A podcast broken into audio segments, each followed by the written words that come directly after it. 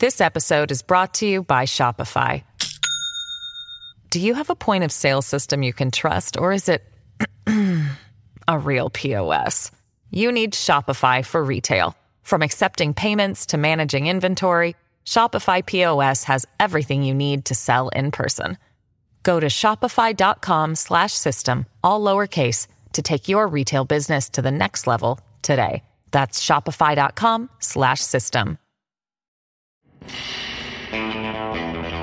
Welcome to It's All Political, the San Francisco Chronicle's political podcast. I'm Joe Garofoli, the Chronicle's senior political writer, and today we're going to talk about young voters and their lack of enthusiasm for Joe Biden. Our guest is Ben Wessel. He's the executive director of NextGen America. That's the organization funded by billionaire former hedge fund manager slash environmentalist slash former presidential candidate Tom Steyer. NextGen's going to spend about $45 million in 11 battleground states this year to try to get young voters to back Biden and other Democrats. And they've done a lot of in depth polling and research on what young voters want. Now, polls say that the voters under 35 support Biden by a wide, wide margin over President Trump. But are they going to vote for him? And are they going to campaign for him? And are they going to get their friends to vote for him? Ben has a few ideas about what it would take to make that happen. And now, here's my conversation with Ben Wessel. Ben Wessel, from your home in the lovely Sunset District of San Francisco to my home in lovely Oakland, welcome to It's All Political. Thank you so much, Joe. Good to be here. So, your organization, NextGen America, is correct me if I'm wrong. You're spending more to connect with young voters in America than anybody else. You're spending about you're going to be dropping about 45 million dollars into 11 battleground states to help defeat uh, Republicans. Uh, from President President Trump uh, on down to a lot of uh, Republican senators and members of Congress. Correct. That's exactly right, and we think it's the biggest youth vote organizing and mobilization effort uh, in an election ever, which is pretty exciting. Wow. And uh, now, before we before we get to that and how you're going to do it, you got to get young voters. You're trying to get young voters to embrace Joe Biden, uh, and you've done a lot of po- polling about when young voters want. Sure. And uh, and we've reported on that in the Chronicle. And some of it is not pretty for Joe Biden. Uh, young people in one survey you did that we reported on a while back said found Biden to be a quote dated option who quote caters to the ultra wealthy and, quote, represents the stagnation of American politics. Others say they are, quote, absolutely disgusted with the sexual allegations brought against him. Now, of course, people, uh, young people, despite all that, prefer uh, Biden to Trump uh, overwhelmingly. But why do, why do young people feel this way about Joe Biden? What has your stuff told you? Uh, your, your survey and your research told you about this. Uh, dude's been in politics for 40 years. Uh, why do they feel this way about it? Right. I mean, I think for the most part, when we look at the young voters that are out there who are winnable for Joe Biden, that is to say, not people who have MAGA hats and posters on their walls, um, the vast majority of them don't really know much about him at all. And what they do know, they sort of would assume that he kind of falls into the bucket of a typical politician.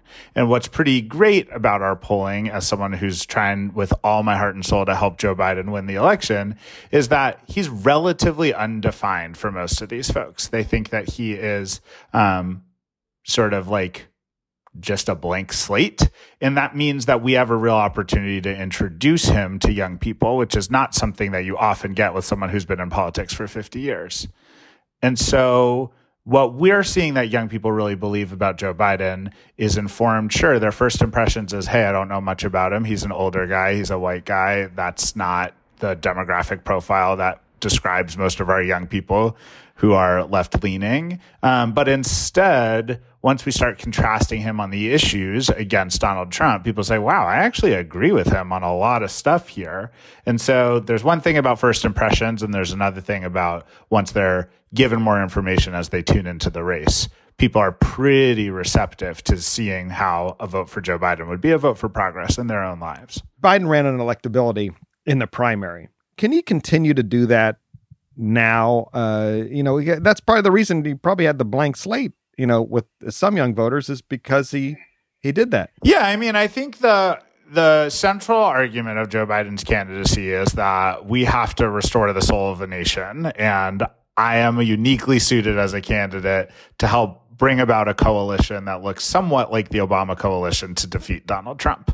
And you'll remember that the Obama coalition was incredibly well positioned by uh, the bedrock support of young voters. And I think that the Biden team knows that they need to do that as well. And so every time they're saying we are the ones who can beat Donald Trump in the fall throughout the primary, it was always clear that they were talking about reliable Democrats, you know, working class voters, um, older black voters as sort of two important legs of the stool of support. But young voters have always been that third leg. And one of the things that we're seeing from the Biden campaign since they locked the nomination in, in March and April is actually a real willingness to engage with young voters, right? We see them moving on issues that matter most to young people, everything from saying, um, college should be free for working and middle class folks and that student debt should be forgiven. Um, those are new positions that Biden has been leaning into since the primary. Um, he appointed AOC to his climate task force, someone who really resonates with our young voters, especially those who are skeptical towards Joe Biden.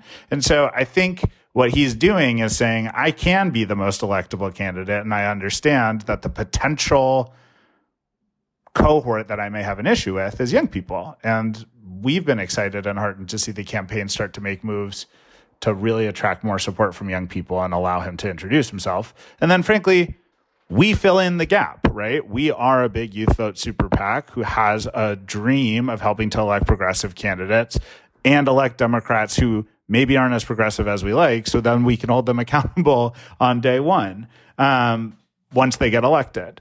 So I think between what the Biden campaign is doing and, and helping him move on the issues and what we're doing in terms of communicating those real positions to young voters, it's a really nice one two punch uh, that should help us get young people out to the polls in record numbers and supporting Biden by a two to one margin over someone who they just universally repudiate in Donald Trump. Hours after we record this, the uh, Unity Task Force, that's uh, groups of uh, folks from the uh, Biden camp and groups of folks from uh, supporters of Bernie Sanders uh, have been meeting for the last several weeks, trying to come up with policies that um, uh, will be appealing to Bernie voters, many of them young voters. You alluded to AOC being on one of those committees. Um, how Alexandria Ocasio Cortez, a congresswoman from New York, what, um, how important are those recommendations? Uh, I've, we've talked to, um, you know, at, this story a few days ago about uh, talking to progressive leaders, and they're saying, well, nobody's expecting that report to say, hey, suddenly Joe Biden's for Medicare for mm. all, or Joe Biden is uh, for a Green New Deal, but they want to show that there's movement there. What what's your impression that young people want to get out of that those uh, that unity meeting? Yeah, super great question. I mean, to us, we are hearing from young people that they want to be sure that Joe Biden will make moves on the issues that matter most to them and that impact their daily lives, right? And so when we run through where Biden's positions already are, especially in contrast to Donald Trump, when it comes to, you know, expanding the Affordable Care Act to include a public option, when it comes to, you know, getting to 100% clean energy by 2050, you know, when it comes to the whole suite of progressive issues, um, they're already keen on Joe Biden, right? The challenge, I think, is that people aren't quite sure whether he'll be able to get it done. And they're also not quite sure who he's listening to when push comes to shove. And so when we can make it really clear to folks coming out of these task forces, for example, that Biden is a real empathetic and sort of consensus based leader that he takes in information from a whole suite of progressive activists and allies and wants to empower them in his administration. And when he can stand sort of hand in hand with the folks from Bernie world and Biden world and Warren world and all the other political worlds, um, and say, look, we're all aligned on what has to get done. That's the sort of powerful show of force that we think will really motivate young voters, right? These are the people that we're talking to, the 4.7 million young people in 11 battleground states, like they're not getting into the weeds of a policy white paper, you know, as much as that would be awesome and make my nerdy heart sing. Instead, they're looking to signals from those key influencers, the people that they really trust, to say, oh, cool, you're with Joe Biden? All right. I trust that if he's listening to you, he's got my best interests at heart.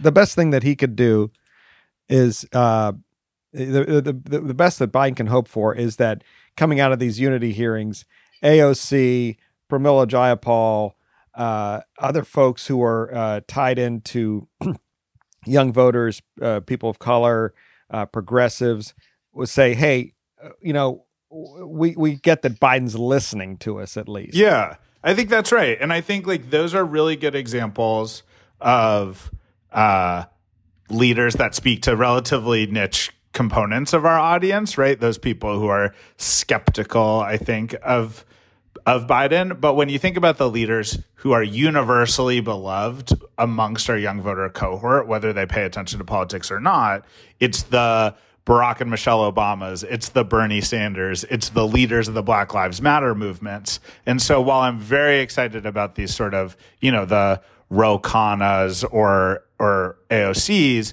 like that speaks to a smaller segment of our audience. And we need to make sure that those big high profile names are coming out there and cheering um, this development as well. And I think that they will. And I'm excited to watch as the Biden campaign continues to learn how to mobilize those high profile surrogates and get them in front of young people's eyeballs, right? The example that I think you and I have talked about before is the fact that Elizabeth Warren went on an Instagram live with Miley Cyrus and it reached millions of young people not frankly only around this country, but around the world. And that is more effective, I think, than anything in getting people to understand, wow, someone that I really universally respect and trust is, is on board with Biden. And I'm hearing about it from the places where I normally consume my information. One thing that, that Biden does talk about that does not resonate with young voters is when he sort of uh, appeals to this that he will bring about a return to normalcy. Um, mm and uh, that uh, for young people, millennials, uh, my kids who are uh, college age and just beyond, uh, that doesn't sound appealing. Uh, normalcy. these are folks who you, you, know, for the older folks, older millennials, they came of age around the, the economic crash of 2008, um, and and then you know th- this this group was already not going to be doing as well as their parents' generation, economically at hmm. least. Um, and then you know now we have the pandemic and you know we have uh, people like uh, my oldest daughter who just graduated college and her her uh, her pals like what the hell do we do now i mean there's there's no jobs or you know blah blah blah blah blah um, what should his message be uh, biden's message be in terms of does he need to moderate that uh, return to normalcy stuff or is to get to young people or how does he what does he do with that I mean, because that is a p- great part of his appeal to a lot of people Totally. I mean, luckily, a word like normalcy means a lot of different things to different folks, right? I think for us, when young voters are hearing a return to normalcy, we sort of hear about it as a return to sanity. And I think if he wants to add that word, you know, I'm not allowed to talk directly to the Biden campaign, but sanity seems like a decent word to use, right? sanity, we not normalcy. An, or, or how about both? Yes. Like we are in an insane moment where we have a literal racist in the White House cheering on, you know, the Confederacy uh, and and white supremacists, and for young people who are overwhelmingly. Um, I would say the most tolerant people in this country when you look at sort of polling by age. That's insane.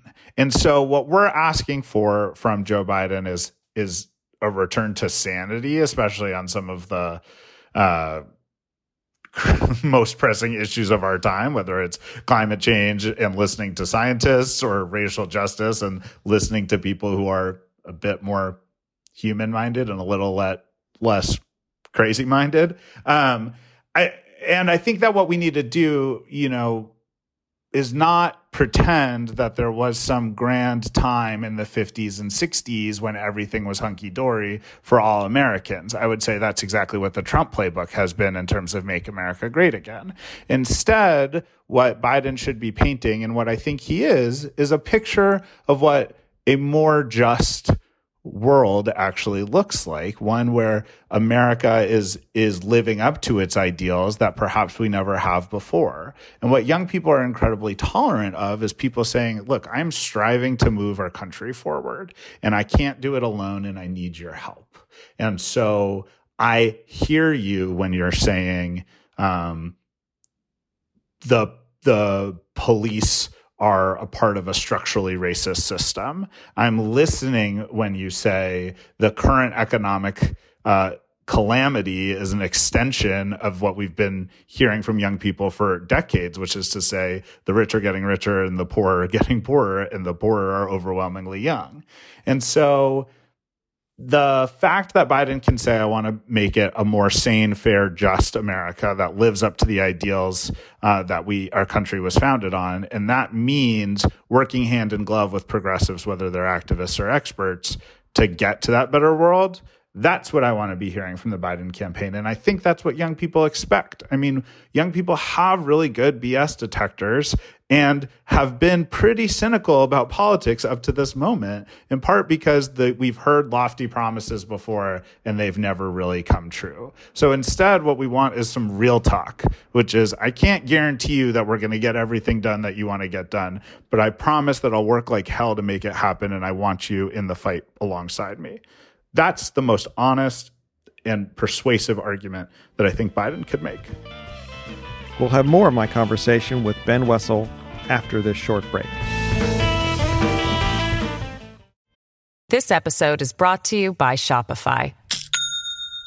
Do you have a point of sale system you can trust, or is it a real POS? You need Shopify for retail. From accepting payments to managing inventory, Shopify POS has everything you need to sell in person. Go to shopify.com/system all lowercase to take your retail business to the next level today. That's shopify.com/system. Since you first did some of your initial research, um, the, uh, the movement for Black Lives has uh, you know, really uh, caught fire across the country. It is a multiracial uh, coalition uh, driven by uh, largely by young people.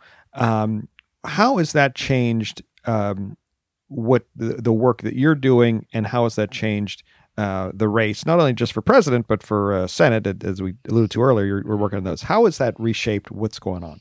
I mean, I think we're looking at a political realignment in this country where it used to basically be, you know, black people calling for equality versus a whole system that seemed to be s- stacked against them. We're moving from that into younger people versus the racists. And I think that is a huge potential for what the future of politics in this country will look like, not only in November, but honestly for decades to come. We are seeing, even amongst young self identified Republicans, overwhelming support for the Black Lives Matter movement. Similarly, we're seeing overwhelming support for taking strong action on climate change and raising the minimum wage and all these things that, if you look at any other age cohort, that seems to be sort of defined by Democrats. So we are we are, and I know it's always so easy to say demographics are destiny and there will be an inevitable uh,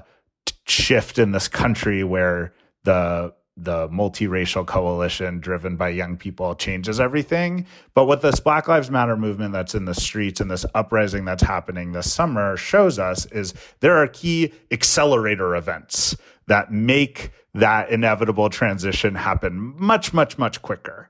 And so I think that that has huge ramifications for you know not only um, the presidential and lots of down ballot races. We're already seeing this in Democratic primaries, where a bunch of young, scrappier black candidates seem to be winning, but also in states where we have white folks stepping up and joining in in the Black Lives Matter movement in a way that they haven't before. And in states like Maine or Iowa, where there are tough US Senate races, I think that will show that young white people are standing in solidarity with young black people and, and all young people of color um, and will vote out the folks that are not sort of responding to this moment. In terms of what it means for next gen and how we run our programs differently, we are seeing a vast out support, uh, outpouring of support of young people in the streets making their voice heard. And that is an engaged and enthused electorate from which we can be talking, right? So instead of our text messages having to convince people that their voice matters. We're saying we know your voice matters and you know your voice matters. That's why you're in the street yelling so loud. And we just have a more receptive audience that we can then take through our sort of voter concierge service of here's how you register, here's how you request a mail in ballot, here's how you can contrast the candidates that are on your ballot. So it's a more ripe to engage cohort. Um, which is pretty awesome. And it's really nice as an organizer when I'm making phone calls to be able to say, Oh, cool, you were in the streets? Yeah, me too. That was really powerful, wasn't it? Let's take that energy with us to November. And we're just seeing a lot of people resonating with that. Well, uh, first of all, I'm gonna I'm gonna save five minutes by uh, of jokes by not making fun of the voter concierge service. Uh, um, but, but, okay. But it, speaking of your your group's goal is to register at least two hundred and seventy thousand young uh, people, and these are people aged eighteen to thirty five, to vote and mm-hmm. turn out three hundred thirty thousand already registered voters in those eleven battleground states that we alluded to earlier. Uh, you got a, a full time organizing staff. You got 100, 150 people in those states. But but the best but research shows you know this better than I do the best way to reach people is uh, young voters in particular is to talk to them face to face that's going to be all but improbable. Now you you alluded to how this is this you know the the, the silver lining of these of this uh, racial justice movement is that the, you've got people in the streets you've got people out and active. How do you do this? How do you do what you're going to do during a pandemic? Right yeah, the mechanics of how we win are very different, but the calculus is still the same. We know that there's a ton of young people out there who need to be sure that they register and commit to vote.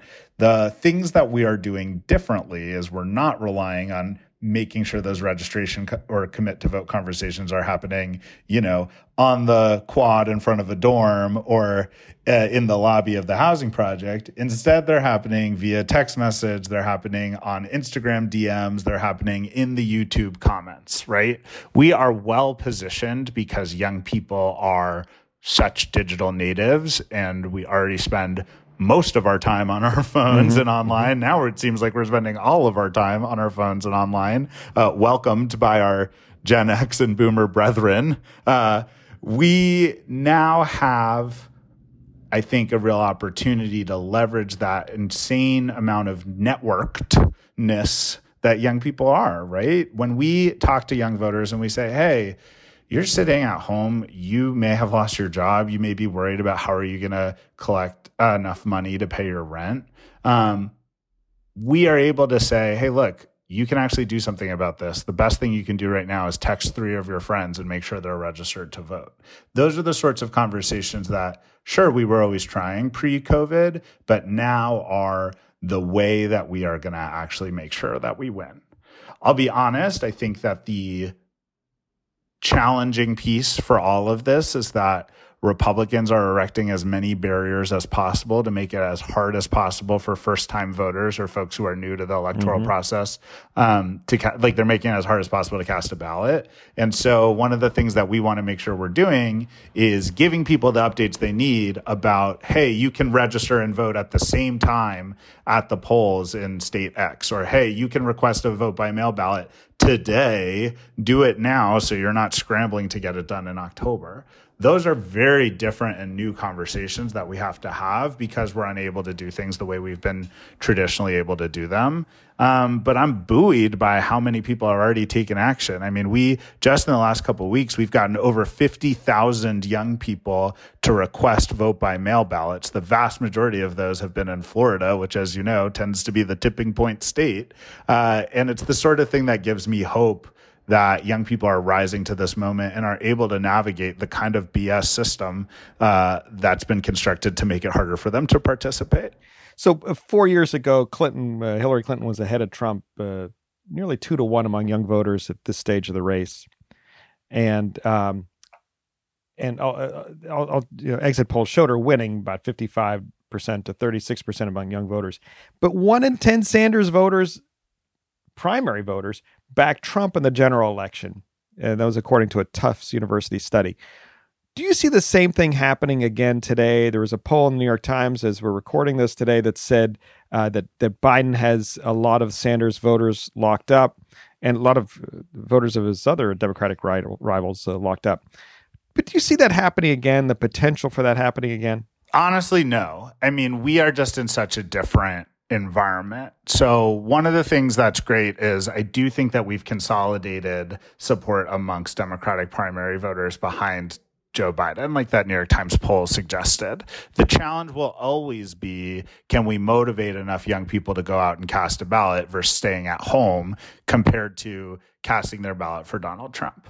I was looking at some comparison polls between now and, and summer 2016. And for example, Pew had a poll that had um, Hillary up 30. We, the 2020 poll, has Biden up 40. And I think that those eye popping margins are likely to stay with us through November. The challenge is how do we ensure that we're mobilizing enough of those people to go vote? Because if you have a 40% margin, um, you want to make sure you're getting every last one of those folks out to the polls or sending in a mail ballot. And when we look at the most successful Democratic wave elections, whether it's 2008 where Obama won two to one, or 2018 where Democrats running for the House basically had a 70 30 split amongst the youngest Americans.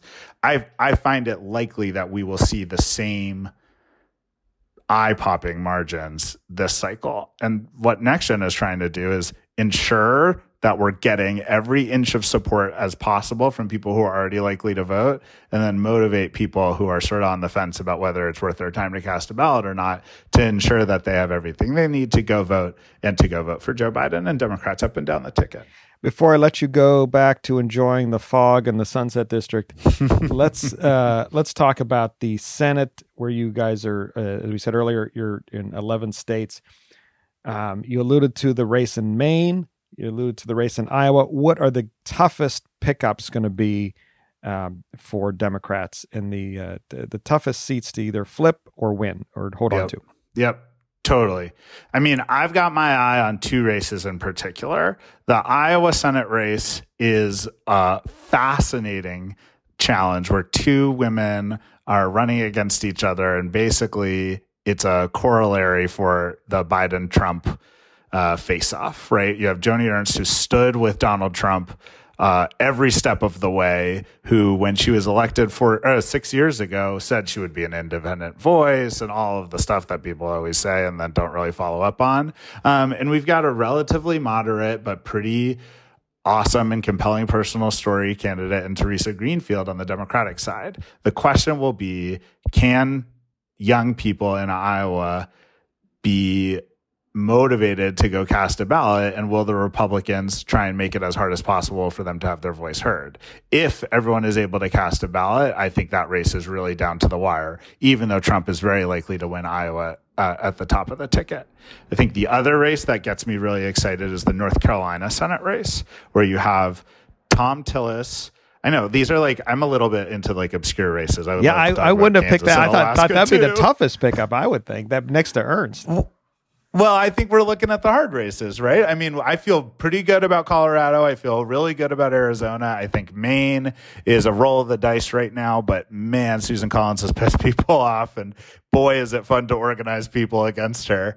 Um, but I think North Carolina, where again you have, um, you know, a Trump lackey and Thom Tillis running against a sort of independent minded Cal Cunningham, where it's about expanding the electorate and that's how we'll win you know? North carolina is a huge very diverse state where we have a ton of different young people from every corner of the state who sort of represent everything from crazy Bernie lefties to, you know, evangelicals who are supporting Democrats to uh, folks, you know, rural black folks who have never been talked to by political campaigns before. I mean, it's a really interesting uh, cross section of America, and we're seeing that poll be neck uh, the polls be neck and neck. And i think that when democrats are able to expand the electorate in a state like north carolina where we can motivate people to come out and cast a ballot uh, that's where we that's where we sneak by some of these republicans who like to think that they have some of these races uh, put away. All right it's going to be close, man. It's it's going to be. Well, we wait 118 days, but who's counting? Oh, you and me. Uh, uh, and it's and and 118 days till election day, and another what? 15 to count the votes, 30 to count the votes. So it's we shouldn't we shouldn't I, we shouldn't set expectations like that. Uh, All eyes on Maricopa County. It'll take a while, but it'll be worth it. Ben Wessel, thank you so much for being on It's All Political. Joe, thanks so much for having me. It was a real delight. I'd like to thank you all for listening and hope that you and your families are safe and healthy. I'd like to thank Ben for joining us today and the King, King Kaufman, for producing today's episode. And a shout out for our theme music, which is Cattle Call, written by Randy Clark and performed by Randy Clark and Crow Song. And remember, whether you're a young voter or just old in the way, as Jerry Garcia might say, it's all political.